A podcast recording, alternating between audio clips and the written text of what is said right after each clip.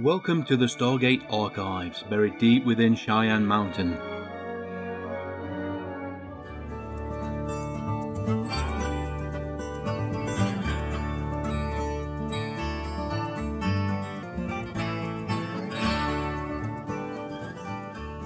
Welcome to the Stargate Archives.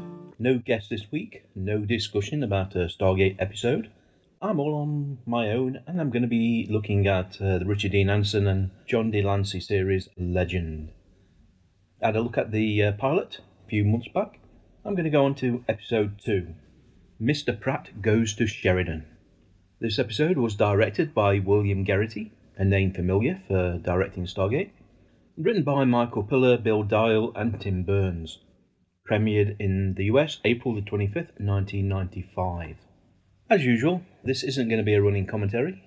I'm just going to uh, watch the episode, make a few observations, and any thoughts on the matter, get in touch. Love to hear from you.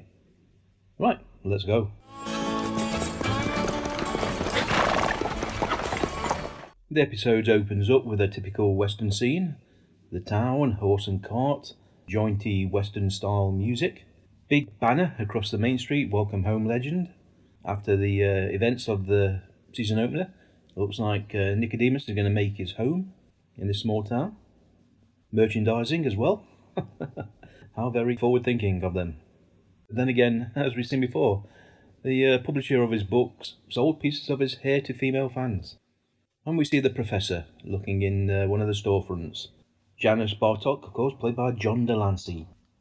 The mirror approaches the professor, very excited to have Nicodemus back in town. He goes on about tourist opportunities, just like uh, San Antonio and the and the Alamo, hopefully without the massacre. and then they get the Native American wooden statue, which nobody seemed to care about back then. Intended to be pride of place in a new wax museum. Bit of turpentine to get off the wall paint. The Glover brothers intend on opening a Legend Wax Museum. It doesn't really look much like Nicodemus at all, does it? Best they could do on short notice. And we cut to a stagecoach. Here's Richard Dean Anderson's first appearance in the episode. Looks an uncomfortable way to travel. As usual, Ernest, Ernest Pratt, of course, is a little bit antsy when a couple of ladies seems to mention that he looks a lot like the person in this dime novel. He hasn't quite got to grips with the fact that his persona has become far more interesting than himself and he is he considers himself very much of a failed writer. He hasn't wrote that grand American novel, just these dime novels, which are very popular and has made him a bit of money, not enough to uh, retire on, because well, after all, he's going to Sheridan, and it's not exactly a place anybody would choose to spend well spend any time there. My name is Ernest Pratt. Unlike your Mr. Legend there, I was once a promising writer of books. Ernest is no fool, though even though a lot of the townsfolk have come out to uh, welcome him home, uh, little kids with pennants, everybody's crowding around the stagecoach, he's already jumped off and made his way to the saloon. Priorities. And that's where the professor finds him. The professor isn't very pleased. As he points out to Ernest, the whole town has come out to greet him, expecting to see legend, not a travel worn Ernest Pratt. They try to sneak back to the saloon so he can get changed, but the crowd sees him and uh, mobs him a bit. Professor, quick on the draw. He's undercover. Incognito. So uh, he's actually bought himself some time, except that the local newsman comes up with a, a telegraph. The notorious Siringo, Jimmy Siringo, is coming to town and going to give himself up, but only to legend. Who is this Siringo fella? the most notorious bank robber in the West. On his last job, he killed the guard in cold blood. Interesting. There's your plot of the episode, folks. And cue the opening title sequence. And it still seems strange to have such a long title sequence. Tradition now is 10 seconds, 20 seconds at most. But no, this is the full length. All the cast, or the crew. Yeah, seems weird. Skeeter, played by Jared Paul, takes Ernest up to his room. Pretty reasonable. Looks nice room indoor privy, or the modcons, and Ernest and the professor have a heart to heart. Ernest is not happy about how the people treat him. He has a contract with his publisher, five books per year, got to work in Sheridan, got to work with a professor. And as the professor says, what makes Ernest think he's got any choice but to be legend? Because the people are proud of him. They almost worship him. He is not going to have a life in this town unless he plays the part. And Ernest is not very happy about that at all. I've got a feeling he's going to have to meet up with this bank robber. You know I'm not Nicodemus Legend. What's wrong with you people?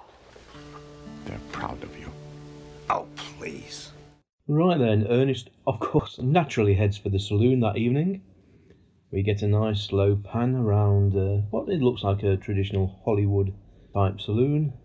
Some gambling tables, dance hall girls, bar, long mahogany bar, lots of glass, lots of bottles. And Nicodemus approaches, sorry, Ernest. I'm going to be calling him by both names throughout the uh, podcast, don't worry about it. And he asks for some whiskey. The bartender says, Well, I can't sell you any whiskey because Nicodemus doesn't drink. Oh, that's going to be difficult, isn't it? In fact, it'd be bad for business if he's seen actually selling whiskey to uh, Nicodemus. Okay, what about coffee? Uh, I've got tea. I'll have a cup of tea, but don't put any tea in it, put the whiskey in it, and I'll pay full price. and the transaction is done. Now, this is one difference you'll notice between a modern television show and something from, you know, 20 odd years back. This scene was a long scene. There is no way a modern show would waste a minute, nearly two minutes, on this brief glimpse of uh, the life of Ernest. But it's funny and it does work. And that leaves Ernest with his cup of bourbon to walk around saloon, getting into mischief. Ernest takes himself over to a poker table where some of the locals are having a game, uh, asks if it's okay for him to sit down, pulls out his wad of cash, and, uh, well, it's time for everybody else to go home. And the bartender walks up and says, Oh, uh, Everybody knows you don't gamble, Mr. Legend. and the preacher would be uh, condemn all these guys to hell if they actually dealt him in. So far, Ernest is batting two out of two. He doesn't drink, he doesn't gamble. But there is a dancehall girl there showing a bit of leg. But that's not to be because he gets a visitor. Roscoe Barnes, played by Michael Moss, a bank detective. Probably come here to sit down in the meeting as Siringo gives himself up. We'll see what he has to say. Roscoe is here to arrange the meet-up with Siringo in Tucson. Ernest is doing his best to get out of it, saying he's got a wedding to go to, or maybe it's a hanging, he's not quite sure. And anyway, the publisher arranges all his meet and greets. And the ace in the hole comes out. Roscoe has spoken to the publisher and has gotten full cooperation. Ernest is going to have to go to Tucson and meet Siringo. Well, that's a plan anyway.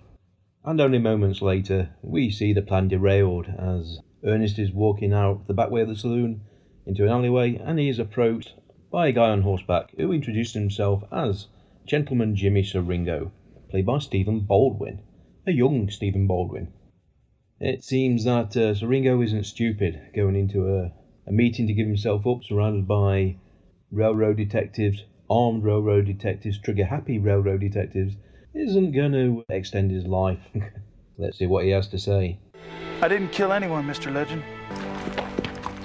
I'm a bank robber. And I'm proud to say a damn good one. Well, an interesting tale, certainly. Siringo points out that he's well known in these parts. He robs banks, he is a very good bank robber, and if you do the job right, nobody ever gets hurt, and he hasn't ever shot anybody. He also robs the banks that are insured, so that the local townsfolk don't lose any money, and when required, he shares the wealth. It's the Western Robin Hood. And he points out that it's claimed that he stole $250,000 and killed a detective. Well, he didn't do any shooting, the bank only hold 10000 someone is trying to frame him, destroy his good name. Well, I'm always thinking, I'm already thinking it's Roscoe. Uh, they can, of course, introduce a new character at this point in the episode. Don't like it when episodes introduce characters with five minutes to go and they turn out the bad guy, but Roscoe looked a bit shifty to me. Anyhow, Siringo is going to meet Nicodemus on Saturday in Tucson, but until then, oh, it's up to Ernest to discover the truth. And the legend balloon, hot air balloon, gets out. This is where the CGI, the special effects, doesn't quite work in this era of television, but we'll go with it. On board is the professor and his assistant Ramos. Ernest is all decked out in the Nicodemus garb, the buckskin embroidered jacket. Looks very smart. They have a discussion about the books. A bit predictable in recent times. Ramos went to Harvard, studied literature, a very adept assistant. As Ernest points out, if, if the writer gets killed, then the adventure ceases. But not to worry, the professor is behind him 100%, which is very comforting for Ernest. And one thing is for sure arriving in Tucson by a hot air balloon is not going to do his reputation any harm at all. In fact, it's probably going to open a few doors that otherwise would have remained closed for this investigation if there's underhand skullduggery at work. He makes his way to the Midland Mercantile Bank, where Roscoe is waiting for him. Roscoe is a bit surprised he's arrived early, but as legend says, he needs to investigate things beforehand. So, where was this guard killed? Details. The devil is in the details. Oh, now this is a nice scene. Roscoe introduces Winslow, the bank manager, played by Randy Oglesby. I recognise the face, I don't recognise the name. Anyhow, both these guys witnessed the murder of the security guard, who was on his knees and was shot as Jim was leaving the bank with the money.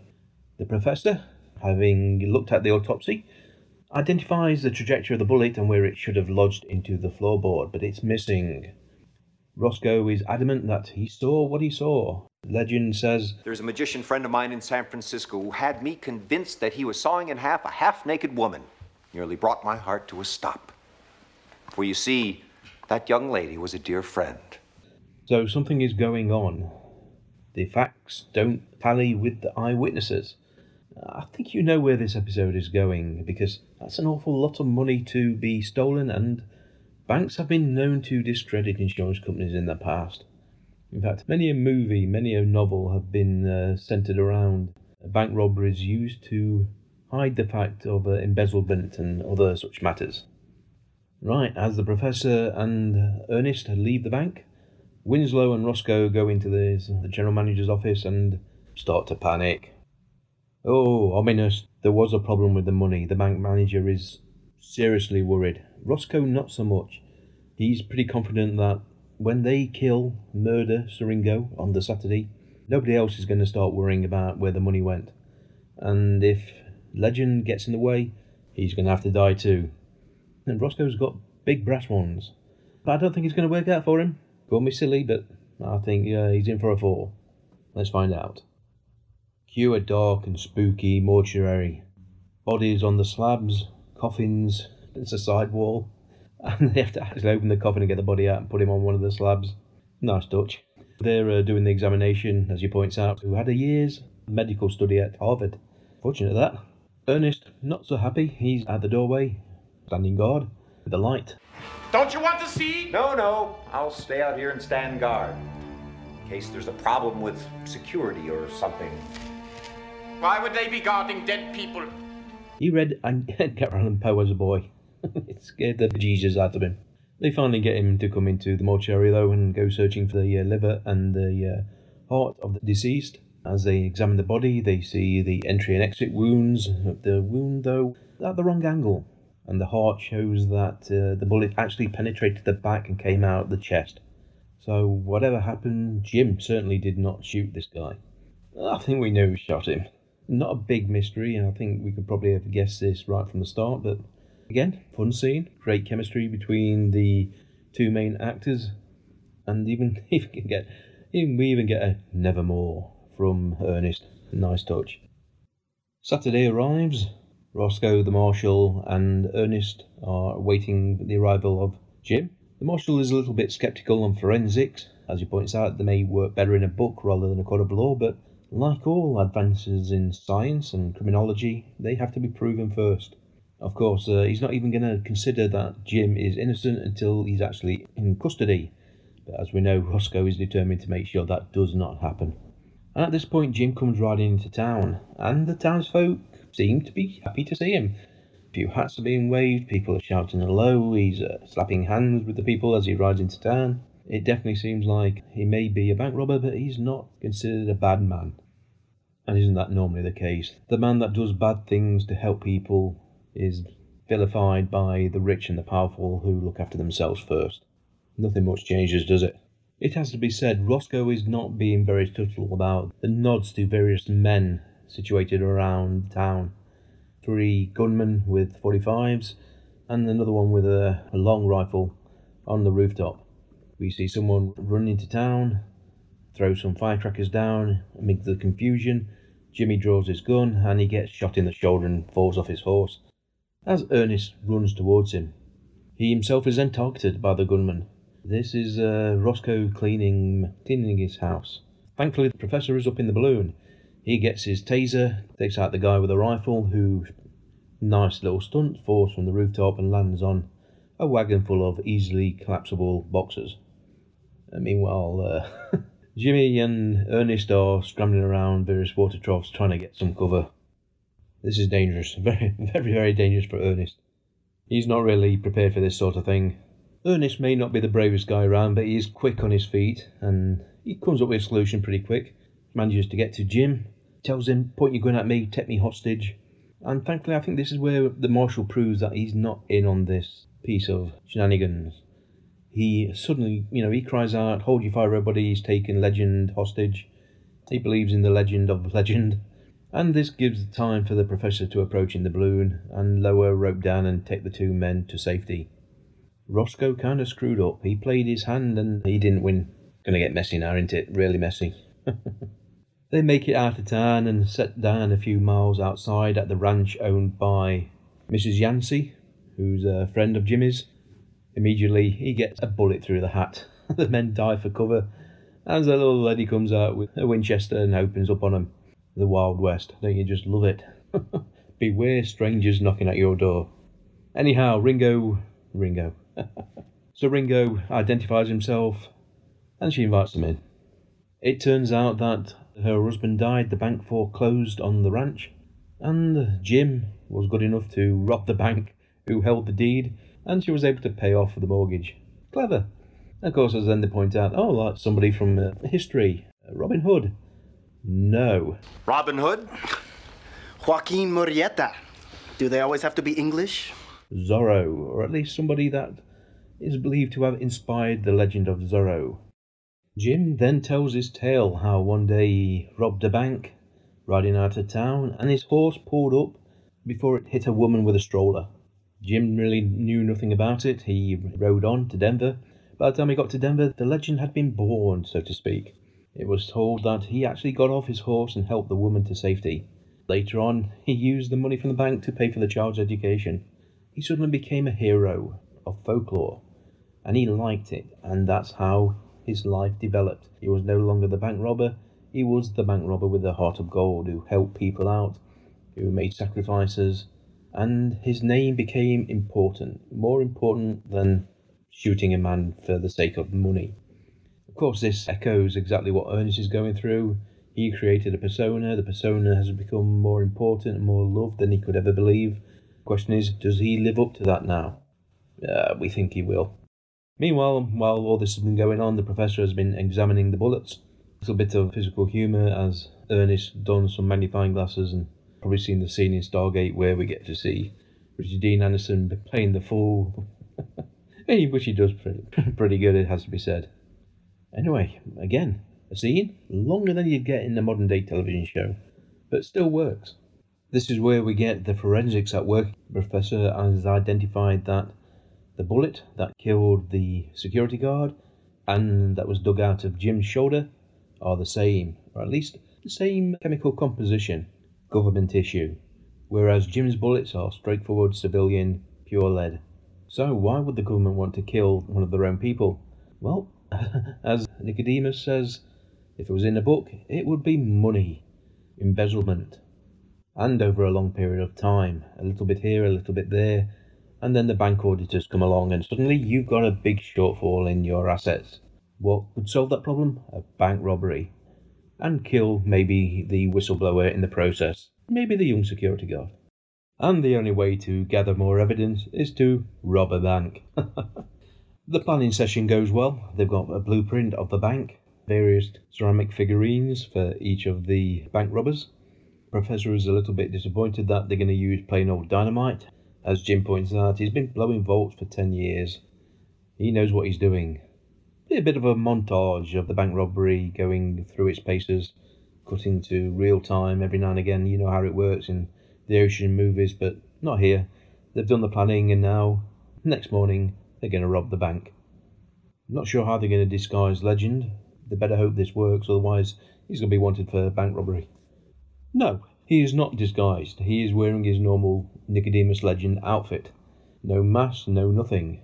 Ah, fortunately, uh, Roscoe and Winslow are both in the bank as well. Ah, let's see how this is going to pay out. Yep, it seems that this is for public consumption. As Nicodemus points out, that to everybody in the bank, you're going to be in my next book. Step aside, throw in your guns, and my associates will be in to examine the vault. What the hell's this? That's the $10,000 I stole from this here bank. You broke into this bank to give the money back? At this point, he sends a little message out. Ramos and the professor come inside without any dynamite, with some fancy nitroglycerin gun. Jim's not happy, but let him get on with it. Roscoe then draws a gun, a little Derringer by the looks of it, and Ernest whips out his taser and zaps him, and points out that, yeah, his hair will grow back, don't worry about it. nice quick bit of action there. Unfortunately, the electrical discharge has drawn attention to the townsfolk. The bank is slowly surrounded by deputies. Whatever they're going to do, they're going to have to do it quick before the uh, gun happy law enforcement starts taking pot shots. Civilian casualties, not that high on the agenda, it has to be said in this day and age. Right, the charge has been set. A traditional detonator, a box with a big handle, big box actually, and a big handle. Everybody ducks. The plunger is pushed down. Nothing happens. Ernest pokes his head round the corner. Well, it's certainly smokeless. uh, I'd keep my head down if I was him because I've got a feeling that this is going to go off unexpectedly. And hopefully not destroy the second set of books that they're looking for. Professor! Compensating! 30 seconds, Jim! Of course, at this point, it makes you wonder why they don't just point a gun at Winslow's head and tell him to open the safe or else. He must realise that Jim is fighting for his life. He will be hanged for the murder if this doesn't go to plan. He has nothing to lose.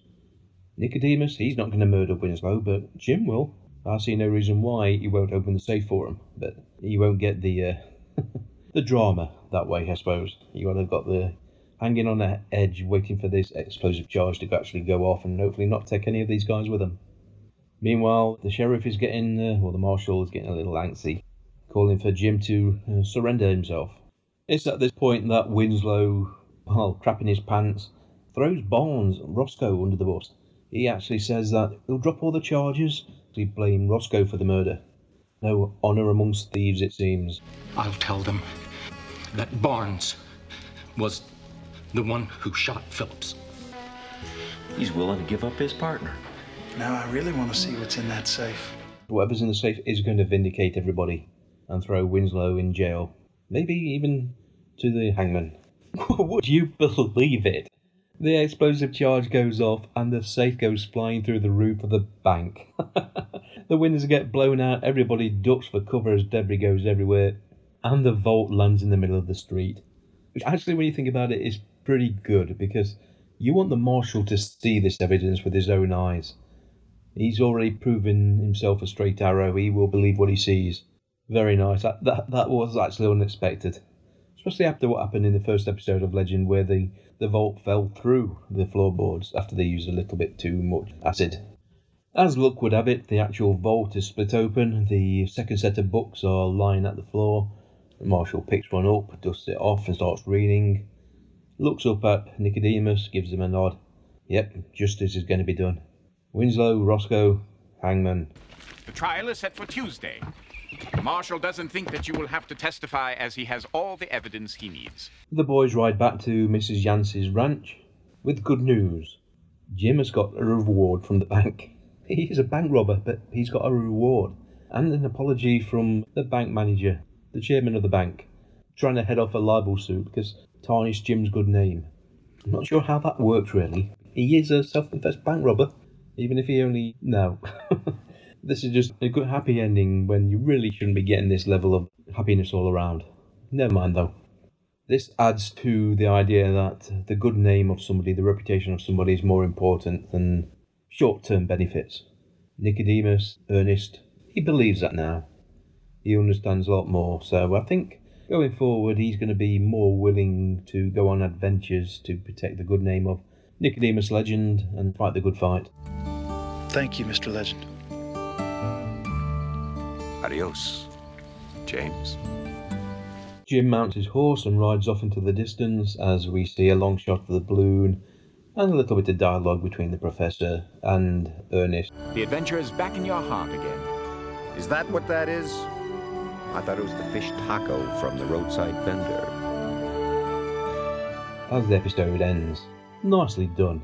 Good solid second episode to the series. Lots of adventure, some humour thrown in. You know what you're going to get with Legend. And I hope you enjoyed my look at Mr. Pratt Goes to Sheridan, second episode of the only season of Legend. The plan is, of course, to actually watch the entire series and do a little podcast on each episode. Might as well do it myself, it's nice and easy. Makes interesting viewing. If you can find Legend at the streaming service anytime soon, I'd highly recommend it. It's not too bad. Uh, the DVD isn't expensive either. Region 1, which I imported from Amazon in America. For a look back at Richard Dean Anderson's career, you can't go far wrong. If you want to get in touch with me, hope you do, especially if you want to be on the podcast. Always looking for guests who talk Stargate.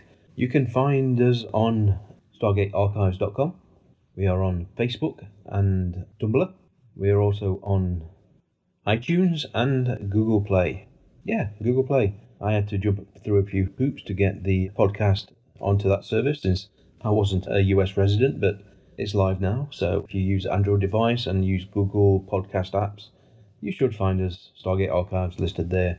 On Twitter, we are at the Gatecast, probably our biggest and busiest social media presence. Lots of good Stargate fans on the timeline there. Until next time, though, I've been Mike. Hope you've enjoyed the show. See you next time. Bye bye.